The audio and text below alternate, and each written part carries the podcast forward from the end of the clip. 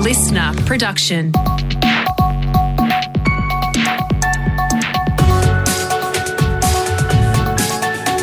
Australia Today's morning agenda with Natasha Belling. Good morning. Thanks for your company. Let's check what's making headlines this Monday, the 14th of March. Calls are growing for a parliamentary inquiry in New South Wales after bombshell allegations the state government bungled the rescue operation during the deadly floods across northern New South Wales. It's been revealed the SES rejected help twice from the ADF and a number of helicopters which are contracted to be on standby for disasters were not used. Many locals were forced to use their own boats to rescue trapped residents. Lismore Mayor Steve Krieg has told Channel 7 many locals are devastated about the new revelations. Doesn't surprise me, to be honest. Uh, it's very disappointing. And I think we really need to get back to looking at um, getting more local knowledge involved. SES Commissioner Carlene York has blamed an incorrect weather forecast for the major bungle. I can't um, respond or prepare for an event that hasn't been forecasted, but even taking at its highest, it then, as I said, in the Northern Rivers went two metres above Thousands of residents across northern New South Wales are still without power or running water with nowhere to live more than a week after the record breaking floods hit. Overseas now, and Russia is again intensifying its attack on Ukraine, this time carrying out an airstrike on a military base near the Polish border in Lviv, killing at least 35 people and injuring hundreds more. At least 2,000 people have now been killed in the besieged city of Kiev as the humanitarian crisis continues. Pope Francis is the latest world leader to condemn the Russian invasion, pleading for an end to the war before more Ukrainian cities become cemeteries. This translation thanks to Sky News UK. With grief in my heart, I join my voice to that of the common people who implore an end to the war. In the name of God, let the cries of those who suffer be heard, and let the bombing and attacks cease. Let there be a real and decisive move towards negotiation, and let the humanitarian corridors be made effective and safe. While it's been confirmed, American journalist and filmmaker Brent Renaud has been killed after being shot by Russian troops in Ukraine. Two other colleagues were with him at the time and they were filming refugees escaping just outside Kiev, one speaking from his hospital bed. We crossed a checkpoint and they start shooting at us. Um, so the driver turned around and they kept shooting. It's two of us. My friend is Brent Renaud and he's been shot and left behind. I saw him being shot in the neck, and we got split. Back home now, and New South Wales health experts are calling for a return to some COVID restrictions, including masks indoors, as a new variant causes concern. Despite a spike in new COVID infections, Prime Minister Scott Morrison is planning to scrap close contact isolation rules. The move is being considered by the country's medical expert panel. But epidemiologist Professor Nancy Baxter says there's cause for concern with another virus peak just around the corner. There are so many things uh, relaxing at the same time uh, and so many protections being taken away right at a time where we start to see um, uh, you know things taking off again. And particularly there's a new var- new subvariant that's more transmissible BA2 so I think we're going to see another peak it comes as COVID cases are set to double in New South Wales within weeks. Meantime, China has locked down more than 17 million residents after a number of COVID cases were detected in the city of Shenzhen. All businesses except those providing essential goods have been shut or must operate from home, and everyone in the CBD will need to undergo three rounds of COVID testing. It's part of China's plan for a zero tolerance COVID policy. And for the first time in more than two years, opposition leader Anthony Albanese Albanese has tied with Scott Morrison as the preferred Prime Minister in the latest Newspoll, while Labor maintains its six point lead in the primary vote over the coalition. Let's check what's happening in your state with our reporters on the ground. We begin in Queensland and a senior member of the state's police force remains in a critical condition in hospital with two other officers also injured after a head-on collision.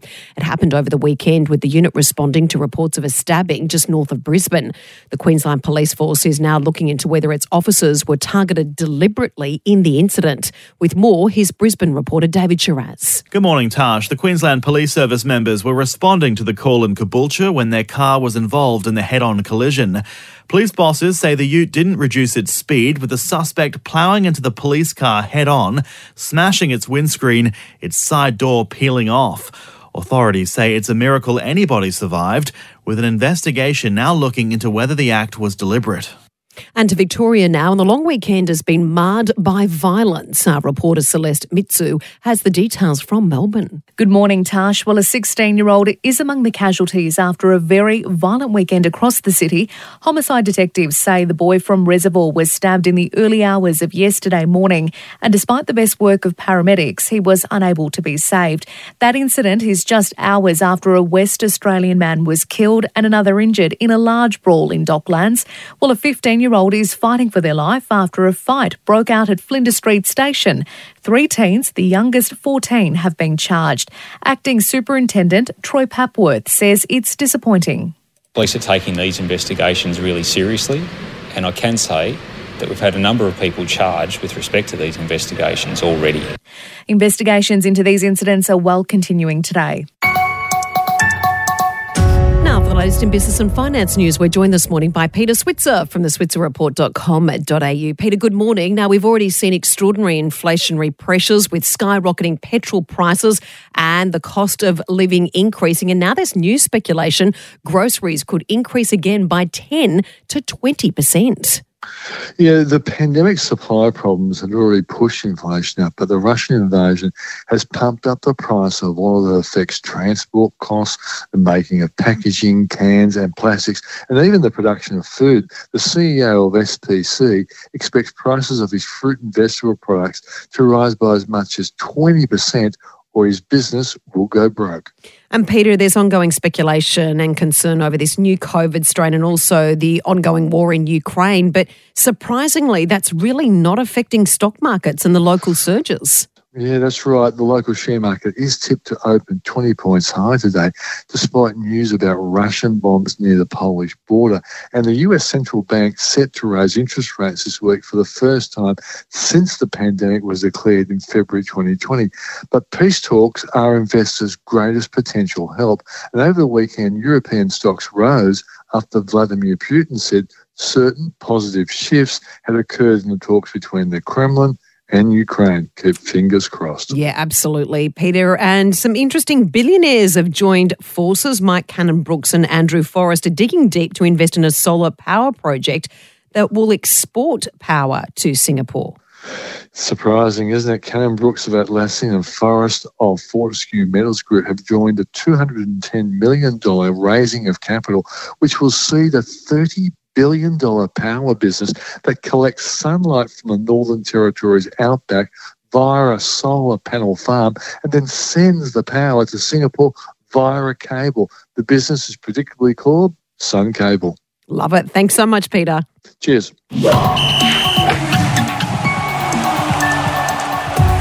The sport now with Brett Thomas and Brett. Our Aussie women's cricket side looks like the team to beat at the World Cup after another dominant victory. Yes, good morning, Tash. Three from three. Ellyse Perry top scoring with uh, 68. Ash Gardner only came out of COVID isolation Saturday morning, but she was phenomenal yesterday, smacking 48 off 18. Uh, we made 269. New Zealand never got close, uh, all out in the end uh, for 128. Now, in Pakistan, we're in a very strong position leading into day three of that test. Looks like we just want to bat once. Uh, the pitch is starting to break up, so it was a good toss to win and to get in and uh, bat first. Usman Khawaja batting for almost 10 hours, top scoring with 160. Alex Carey fell short of a century, out for 93, and says they have no plans to declare just yet. You know, the more we can, uh, the more runs we can get in this first innings, obviously, it, it sets us up sets us up for the back end. Lots of cricket over the weekend, Tash. Absolutely, we're so excited. The NRL season is back in sensational form with a couple of nail biters yesterday. Yeah, let's start with the Eels and the Titans. Most of the scoring done in the first half. The referees took centre stage uh, after that. Parramatta holding on to win 32 to 28. Now, Justin Holbrook, the coach of the Titans, isn't happy with some of the line ball calls that went against them. But it's about us as a club not being one of the big clubs and not getting anything. If they're 50 50s, make them 50 50s. Give us a couple, give them a couple. We're happy. I'm not asking for 7 1 and 3 0 in the captain's challenges. And the New Look Bulldogs held on for a low scoring win over the Cowboys. And the AFL season is back too, Brett, and it kicks off this week. And Dustin Martin is set for a big season with the Tigers.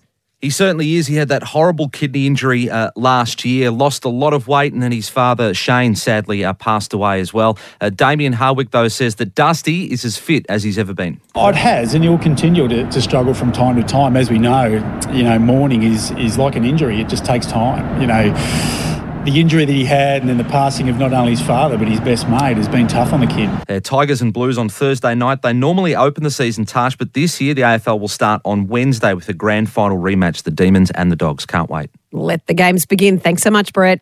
Thank you, Tash.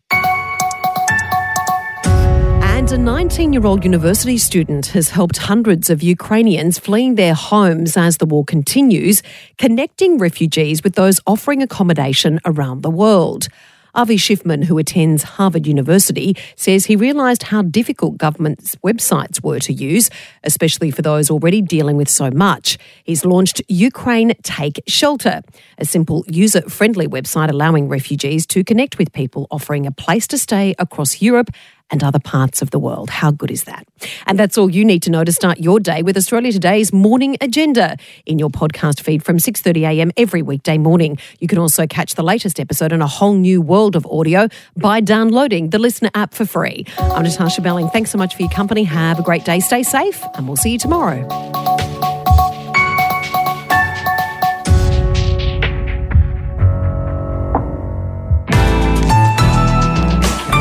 listener.